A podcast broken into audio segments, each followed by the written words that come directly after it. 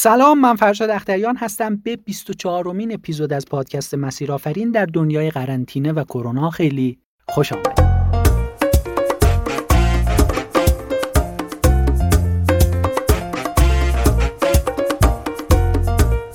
اینجا در مسیرآفرین افراد موفق و بهترین کارآفرین‌ها از تجربه‌های کلیدی و داستانشون خواهند گفت که این تجربه‌ها کمک می‌کنه تا مسیر موفقیت شما هموارتر بشه. لطفاً تا آخر همراه من باشید. اونجا هر جا که هستید در سلامت کامل باشید و حالتون خوب باشه و هر چه زودتر این کرونا تموم شه و برگردیم به همون فاصله اجتماعی که قبلاً داشتیم. اما جدای این سختی‌هایی که کرونا داشت، یه چیز مثبت مهمی که بهمون یاد داد این بود که یه ویروس خیلی کوچیک، انقدر کوچیک که حتی با میکروسکوپ معمولی هم نمیشه دیدش، میتونه مشکل بزرگی رو ایجاد بکنه. حالا شاید برای ما آدم‌ها هم همچین چیزی باشه، یه رفتار یا یه حرف خیلی کوچیک یا یه عادت کوچیک در زندگیمون که شاید اصلا بهش توجه هم نکنیم، باعث اتفاقها، برهم زده شدن رابطه‌ها و شکست‌های خیلی بزرگ برامون بشه. این درسی بود که کرونا بهمون داد و باید حواسمون بهش باشه. اما امروز هم در این اپیزود می‌خوایم در مورد تغییر عادت‌ها در مسیر کارآفرینی موفق با مهمونمون صحبت بکنیم، کسی که به همراه تیمش تونسته وبسایتی رو راه اندازی بکنه، جایی که کشاورزها بتونن برنجی رو که تولید می‌کنن راحت‌تر از طریق اینترنت بفروشن. استارتاپ که واقعا جذابه و حتی در اروپا نمایشگاه اوگروفود 2019 استقبال زیادی ازش شده. مهمون امروز ما کسی نیست جز امیرحسین رضایی، هم بنیانگذار وبسایت بینج بار دات کام. سلام بر امیرحسین رضایی عزیز، خیلی خوشحالم که در خدمت شما هستم. خیلی خوش اومدید به پادکست مسیرآفرین. خیلی متشکرم. منم سلام عرض می‌کنم خدمت شنوندگان پادکستتون. خیلی خوشحالم که قرار با هم یه گپ و گفت خوبی داشته باشیم و ان شاءالله که به درد هم بخوره و کنار هم خوش بگذره. ممنونم، مرسی. امیرحسین جان، الان شما وارد حوزه کارآفرینی شدید و چند وقتی هم هست که این اتفاق افتاده. میخوام یکم برگردیم عقب‌تر به دوره کودکی شما. اصلا قهرمان زندگیتون وقتی بچه بودید کی بود؟ بخوام صادقانه بگم قهرمان زندگی آدمای مختلف بودن از روز اول. یعنی من خیلی توی اون ذهن کودکیم شغلای مختلفی عوض کردم. یه مدت می‌خواستم جراح قلب بشم، بعد می‌خواستم مثلا فیزیکدان بشم، بعد می‌خواستم مخترع بشم. حالا دنبال همه‌شون هم رفتم، ولی بخوام به عنوان مثلا تاثیرگذارترین فرد تو زندگیم صحبت بکنم، بازم آدمای مختلف بودن، ولی فکر می‌کنم پدرم مثلا تاثیرگذارترین فرد بوده توی رفتارها و کارهایی که من انجام دادم. چه تأثیری بیشتر گذاشته؟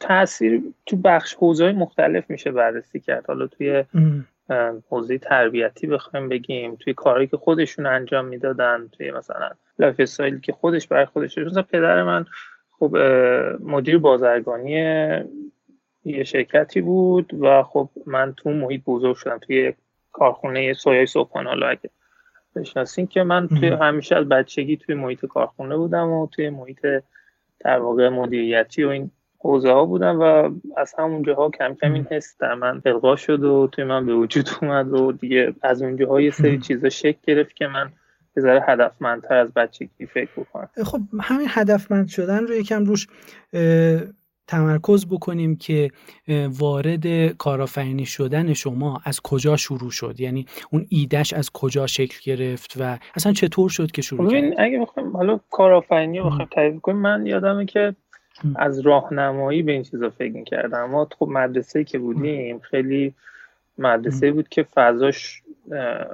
فضایی بود که مثلا بچه‌ها همه درسخون و تیزوشان شهرمون، همه درسخون و همه فاز این که مثلا المپیاد حل بکنن و دنبال این برن و یا مثلا کلاس‌ها رو میپیچوندیم میرفتیم آزمایشگاه. یه همچین فضای ساینس بیس و همچین چیزی بود و مثلا من یادم میاد که ما راهنمایی بودیم، من همیشه تو آزمایشگاه بودم، دنبال این بودم که مثلا کاری مختلف آزمایشگاه رو انجام بدم و بعد به فیزیک علاقه من شدم.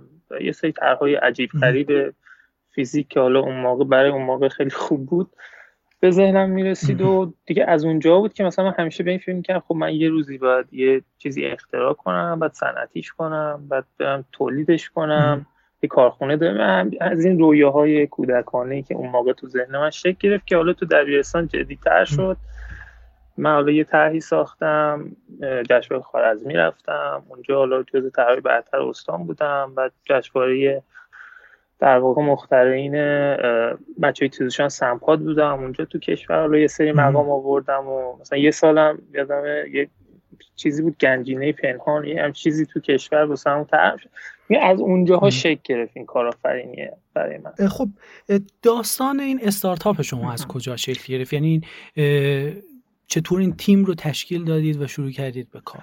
خب داستان استارتاپ همین که واقعیت من خواستم اصلا قرار نبود این استارتاپ شروع بشه، چون که من می‌خواستم برای ارشد یعنی اپلای کرده بودم و کارام هم تقریبا اوکی شده بود و فول فاند دیگه داشتم میرفتم، حالا یه سری اتفاقات افتاد که نشد برم، ولی من همیشه یه پلن بی داشتم، گفتم والا اگه 1% من نرم نمیشه مثلا اینجا بیکار بمونم و اینا. یه استارتاپ ویکندی بود، ما همینطوری با یکی از دوستام مرسا گفتیم بریم شرکت کنیم، یه کسب تجربه دیگه بریم و همینطوری. اصلا برنامه‌ای واقعا نبود خیلی و با یه ایده دیگه کلا اصلا رفته بودیم، یه ایده بود تو حوزه پزشکی، اصلا ربطی هم به این ایده که الان داریم نداره. رفتیم اونجا و اون 3 روز حالا بیزنس مدل و این چیزا رو پر کردیم و این لبالی که تو استارتاپ ویکند هست رو پر کردیم و یه از اون پیواب کردیم اومدیم روی این ایده، چون که به هر حال من خودم مازندرانی ام و توی شمال بزرگ شدم و خونمونم ساریه و با توجه به اینکه کشاورزی خب خیلی رونق داره تو مازندران، این زنجیره تامینی که تو کشاورزی داریم خیلی در واقع عادلانه نیست توی تا از مزرعه تا خانواده، یه پیشنهاد به ما شد که بیایم مثلا روی این حوزه کار کنیم، این همه محصول که تو مازندرانه خب چیکار میتونیم کنیم، که ما اونجا پیشنهاد دادیم که مثلا برنج میتونه گزینه خوبی باشه، چون که خب در واقع خراب نمیشه، مدت زمان زیادی میمونه، یه غذای مصرفی همه مردمه و اونجا بود که در واقع این ایده اولیه این که ما بیایم با محصول برنج با همون تئوری فارم تو فامیلین استارتاپ شروع کنیم شکل گرفت توی اون استارتاپ ویکندی که فکر میکنم آبان ماه 97 دیگه در واقع شرکت کردم، اونجا بود که این شکل گرفت. حالا وقتی وارد شدید، وارد موضوع کارآفرینی شدید، طبیعتاً یه سری اتفاقایی، یه سری تغییرات تو زندگی آدم رخ میده، یه سری عادت‌های ایجاد میشه، عادت‌های جدید. یکم در مورد اینا صحبت بکنیم، یعنی قبل و بعد این کارآفرینی رو برای ما یکم بازش بکنیم. دقیقاً. ببین واقعیت این که اون ایده یا اون کاری که شما می‌خواید انجام بدید توی کار، حداقل من تجربه شخصیمو دارم تو اون کارآفرینی که میخواین شکل بدیم، بعد اینکه خب یه سری روال داره، اول شما باید تا حدی از اون ایده‌تون مطمئن باشید که این حسایی که الان میخوام بگم توتون به وجود بیاد. یعنی ما اومدیم اعتبار سنجی کردیم، ریسکشو بررسی کردیم، همینطوری نبود بگیم وای مثلا ایده‌مون خیلی خفنه ما بیایم انجامش بدیم دیگه حتما میتونه کنیم. ما اومدیم مثلا فکر می‌کنم 1 ماه اعتبار سنجی کردیم از کشاورزها و از مردم و چیزای دیگه، بعد اون دیدیم که خب نه ما بازخورد خوبی داریم میگیریم. با این اوصاف ما کم کم حس کردیم خب نه میشه این ایده رو به یه جاهایی رسوند و کم کم اون حس این که این ایده در واقع یه جوری مثل خانواده‌مونه، باید اینو مثل بچه‌مونه، اینو به ثمر برسونیم، تو ما شک گرفت و یه جوری خیلی با حس و علاقه کم کم رفتیم جلو که این ایده رو انجام بدیم. تو همین حین کم کم یعنی ما سعی کردیم که دیدیم که یعنی اگر بخوایم به اون اهدافی که می‌خوایم با اون سرعت برسیم، باید یه سری چیزا رو تو خودمون تغییر بدیم. مثلا مجبور مثلا چه می‌دونم رفتم با دوستامو کم بکنم، تایم فیلم دیدنمو کم بکنم. خیلی از این چیزا بعد اتفاق می‌افتاد که حالا هر چی جلوتر رفتیم این نیاز بیشتر حس شد و در واقع برنامه‌ریزی و اون انضباط فردی تو اون بعد بیشتر شکل می‌گرفت که تو مسیر دوام بیاره. درست. حالا چطور میشه این عادت‌هایی رو که شما گفتی، مثلا این فیلم دیدن و نمی‌دونم این اتفاقایی که میفته زندگی روزمره ما رو کم کرد؟ خب ببینید به نظر من چند تا عامل خیلی تاثیرگذار بود، برای خود من خیلی تاثیرگذار بود و حالا تو این داستانای استارتاپ‌های دیگه هم که می‌خوندم تقریبا همینا بود. اولیش این که شما به اون کاری که می‌کنید یه جوری عشق بورزید، مطمئن باشید از آینده‌اش. یعنی من خودم که میخواستم بیام این استارتاپ رو شروع بکنم، بعد اینکه 3 ماه شروع شد من همچنان یه ذره شانس داشتم که بتونم اپلای کنم، ولی انقدر این حس مثبتی که از این کارم میگرفتم زیاد بود تا حدی ریسک اینو پذیرفتم، یعنی دوباره تلاش نکردم برای اپلای کردن، اینو ادامه دادم. حالا یه ریسکی بود که من پذیرفتم، امیدوارم پشیمون نشم از این قضیه. ولی اون عشقی که شما به کارتون دارید و اون حس مثبتی که از انجام دادن اون تسک و وظایفی که برای خودتون تعریف میکنید میگیرید، این حسه باعث میشه که شما هی رو به جلوتر برید. بعد توی این مسیر دقیقاً یه سری اتفاقات میفته، یه سری نتایجی شما میبینید که این نتایج دوباره به شما انرژی میده که این تغییرات خودتون بیشتر کنید. یعنی یعنی اینطوری نیست که یه شب همه اینا بخواد اتفاق بیفته، توی مسیره و این مسیر به شما این انرژی رو میده. یعنی نباید انتظار داشته باشیم خب من تصمیم گرفتم این کارو بکنم، هفته بعد، یه ماه بعد اینا بیفته. نه، اینجوری به نظرم حداقل میگم برای من که نشد، جایی هم ندیدم و نخوندم که بشه.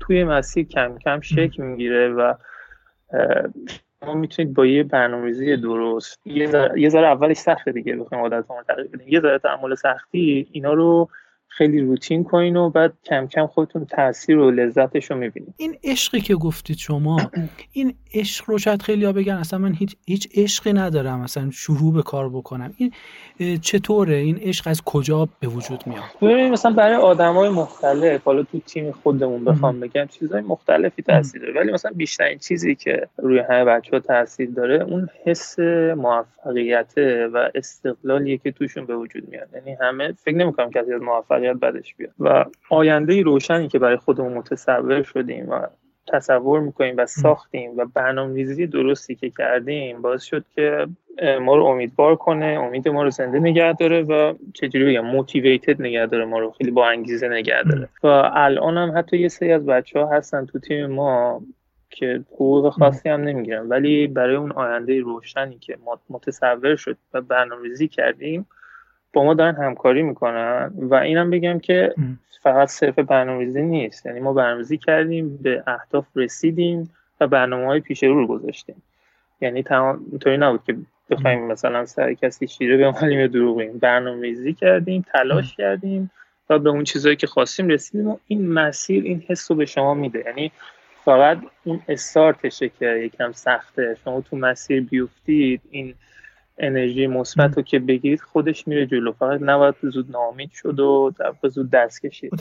یکم از این سختی هایی که اول کار بود برامون میگی؟ آره، مثلا ما کنید داستانه مختلفی، ولی مثلا یکی از مثال هایی که همیشه میزنم همین جذب کشاورز بود. خب کشاورزی که همسن خیلی هاشون همسن پدر بزرگ منم، کشاورزی که شاید سواد خوندن نوشتن هم خیلی هاشون نداشتن. خب من چجوری باید اینو جذب می‌کردم؟ بگم مثلا آقا تو اینطوری نفروش، با اینترنت بفروش، فلان بکن، خیلی کار سختی بود. و اینکه هیچ جایی مثلا نبود که ما بخوایم بگردیم کشاورز پیدا کنیم. شاید مثلا جهاد رفتیم، جهاد منطقه‌ای رفتیم، جهاد استان رفتیم، شماره فرمانداری‌ها رفتیم، شماره تمام دهیاری‌ها رو درآوردیم، با دهیارو صحبت کردیم.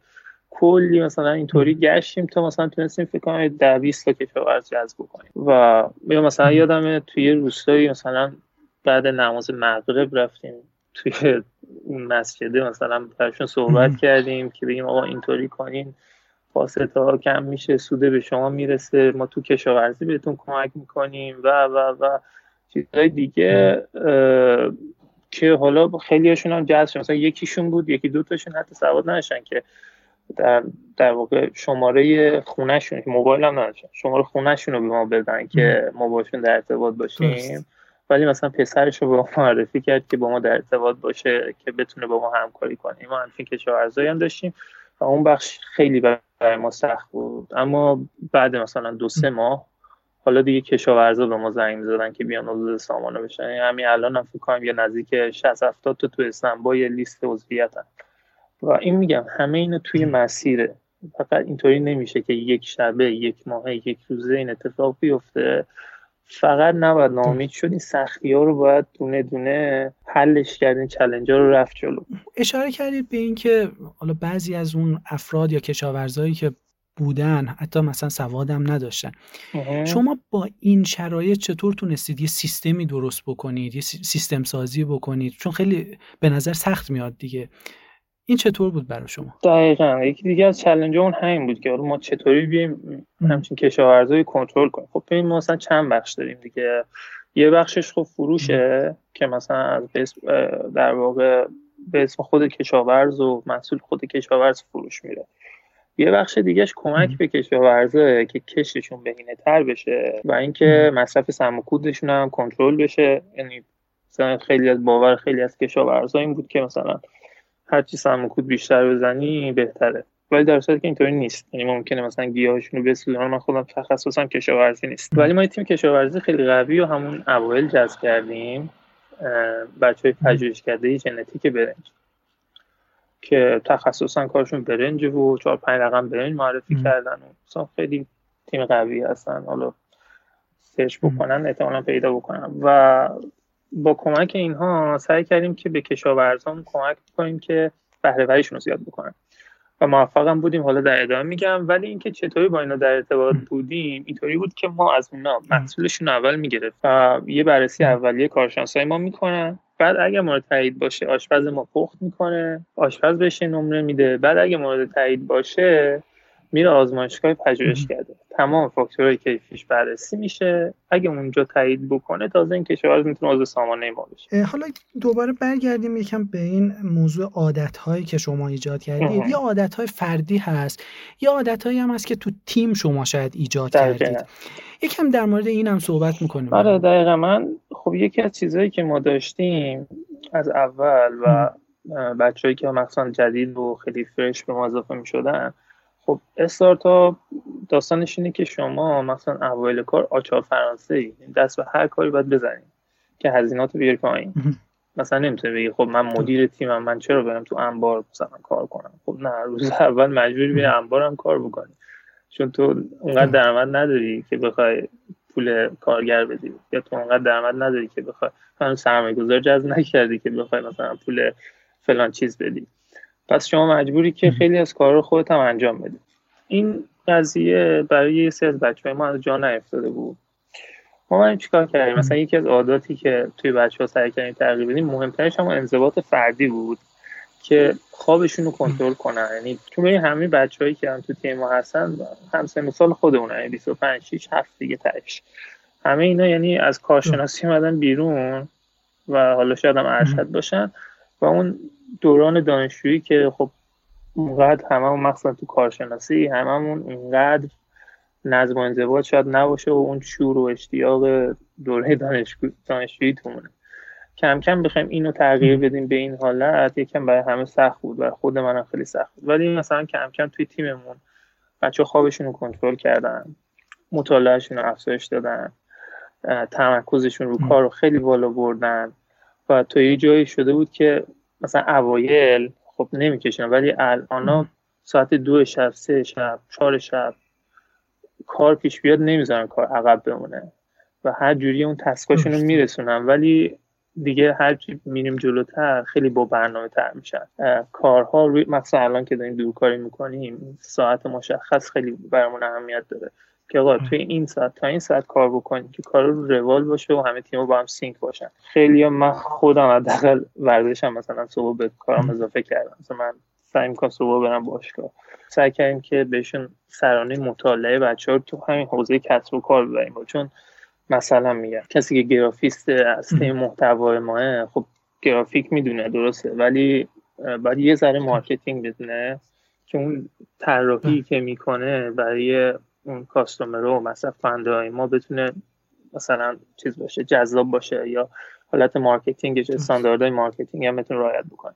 اینها رو هم ما سعی کردیم بگیریم که توی این مسیر بچه‌ها رشد بکنن. یعنی اگر در مسیر بچه‌ها رشد نکنم، همیشه به خودم و بعد بچه‌های تیم میگم که اگر تو مسیر رشد نکنیم مسیر ما رو میزنه کنار و نمیتونیم اون وظایفی که به عنوان مثلا مدیر تیم فنی، مدیر تیم محتوا، مدیر نظام، PR منیجر یا هر چیزی، نمیتونیم وظیفه‌مون رو خوب عمل بکنیم و ما اون موقع مجبوریم که یه آدم کار درسته یا یه کسی دیگر رو بیاریم که تسکا انجام بشه، چون کار تیم که نمیتونه لنگ بمونه. ولی خب داشتیم، ریزش هم داشتیم. از روز اول بخوام حساب کنم فکر کنم 1-2 یا 3 تا ریزش داشتیم، ولی بچه‌هایی که موندن با مسیر خودشون دارن بهتر و بهتر میشن و این عادات اسمش چی بذارم زندگی حرفه‌ای مثلا مثل فوتبالیستا بگیم داره توش خیلی بیشتر میشه. همین بهتر شدن رو خب باید ادامه دار باشه و متوقف نشه. شما چه کار میکنید که این متوقف نشه و به یک ماه و دو ماه ختم نشه و ادامه دار باشه؟ دقیقاً. خب این مشکلی بود و هست هنوزم تا حدی، مثلا الان که دورکاری شده هممون این داستان قرنطینه خب به خاطر کرونا همه رو به هم ریخته، این داستان تو خونه موندنه طبیعی هم هست تا حدی. ولی داستانی که هست اینه که خب بچه‌ها وقتی کار رو درست انجام میدن، تیم و کار رو میرسن، این نتیجه‌ای که به تیم میده خب اونا میفهمن که این خب این مسیری که داریم میریم مسیر درستیه، این کاری که دارن میکنن کار درست. اون انرژی که از نتیجه کارها میگیرن باعث میشه که اکثرا توی مسیر بمونن. و اینکه حالا شما یعنی شخص من یا بچه‌های دیگه که مدیر تیم‌های دیگه هستن به عنوان لیدر اون تیم، شخص خودشون وقتی اینو رعایت بکنن موقع دستشون بازه که بچه‌هاشون هم تشویق بکنن که بیان به این سمت. یعنی اونایی که لیدر تیمشونن یا مدیر تیمن در معلق خودشون باید اینو رعایت بکنن که بتونن به بچه‌ها اینو بگن. اینو باید به معرض نمایش بذارن و باید در واقع تلاششون به نظر من از بقیه بچه‌های تیم خیلی بیشتر باشه که بچه‌ها احساس کنن خب وقتی مدیر من انقدر تلاش میکنه یا لیدر تیم داره انقدر تلاش میکنه بس منم بیام به این سمت، منم بیام این مسیر رو رعایت بکنم، حق با اونه.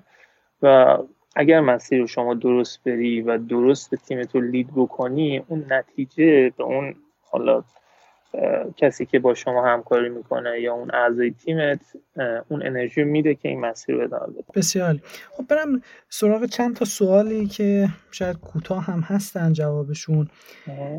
اگه بخوای امیرحسین جان یک مهارتی رو که خیلی بهت کمک کرده در مسیر رشدت اون رو اسم ببری، چه خواهد بود اون مهارت؟ در واقع تفاوت قائل شدن بین کار و بقیه چیزا. حالا میگم یعنی در هر شرایطی من باشم سعی میکنم تسکایی که برام تعریف شده و کارهایی که دارم انجام بدم. حالا از لحاظ احساسی حالم خوب نباشه، منم فوتبال داشته باشه، فیلم داشته باشم، اون کاری که برام معول شده تو اولویت برام و فکر کنم این تفاوت قائل شدن خیلی کمک کرد. پس یعنی تمرکز زیاد روی کاری که باید انجام داد اون خیلی مهمه برام. و یکی دیگه از چیزایی که خیلی کمک میکنه به نظر اینه که شما برنامه‌ریزی بلند مدت و کوتاه مدت داشته باشیم. یعنی مثلا ما کاری که ما حداقل کردیم تارگت بزنیم، خب تو سال 99 یا 98 مثلا ما این کارو بکنیم. 3 ماه اول برای اینکه این کارو بکنیم باید این کارو کنیم. پس بیایم تو این هفته این کارو بکنیم. یعنی ذره ذره برنامه‌ریزی درست داشته باشین. حالا نمیشه 100% طبق برنامه رفت، مثلا که ایران هم که هر روزی اتفاقی میفته و مثلا تو 6 ماه اخیر ما این تا برنامه‌ریزی کردیم همشون یه بار نمیدونم تقویم سقوط کردن، بنزین گرون شد، کرونا اومد، هزار تا اتفاق افتاد که تمام برنامه‌ریزیامون به هم خورد و ترندا رفت و اصلا خیلی داستان داریم. ولی خب اون دیگه برمیگرده به نگاه ما که از این شرایطی که به وجود میاد بتونیم به عنوان فرصت بهش نگاه کنیم یا در واقع تهدید نگاش کنیم. اون دیگه سخته ولی باید سعی کنیم فرصتش بکنیم و با برنامه‌ریزیمون یه جوری جورش در بیاریم. ولی برنامه‌ریزی کوتاه مدت، اینکه اهدافمون رو کاغذ بیاریم و براش برنامه‌ریزی کنیم، این خیلی میتونه کمک بکنه. کار شما یه بیزینس آنلاینه. اگر یک نفر الان بخواد وارد یک کسب و کار آنلاین بشه، چه نکته مهم یا تجربه هست که بخوای بهش بگی؟ مهمترین نکته که بخوام بگم اینه که توی حالا ای کامرس و تجارت الکترونیک اینه که سهم بازار خیلی بزرگی نداره. یعنی شما نباید انتظار این داشته باشی خب من یه فروشگاه زدم یا فلان کردم دیگه یهو باید بتر کنم. این کور ولیویی که میخوایم داشته باشیم، حتی این اتفاق میفته ها برای خیلیا، ولی باید یه کور ولیوی جذابی داشته باشه، یه ارزش پیشنهادی باشه که یهو بتر کنه. ولی میخوام در حوزه ای کامرس بگم، حالا اپلیکیشن و این بازی و اینا رو منظورم نیست. تو این حوزه کل مارکت آنلاین ایران فکر نمی‌کنم بیشتر از 1-2% باشه فروشش، بقیه هم آفلاینه توی این مغازه و اینایی که می‌بینیم.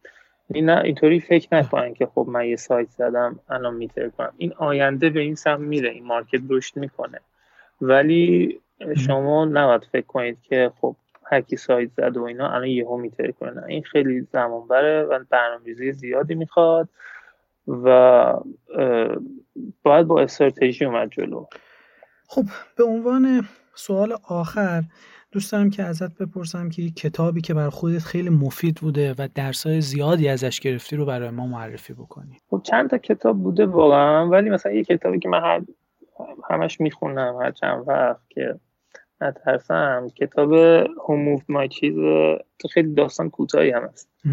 چه کسی پنیر من رو جابجا کرده، فکر کنم آقای اسپنسر جانسونه، که داستانش راجع به دوتا موش و دوتا آدمکه که حالا در برای تغییر خیلی تفکرشون متفاوته و رو به جلو حرکت کردن نشون میده و اینکه مثلا یه سری جاها چرا درجا میزنیم و اینها.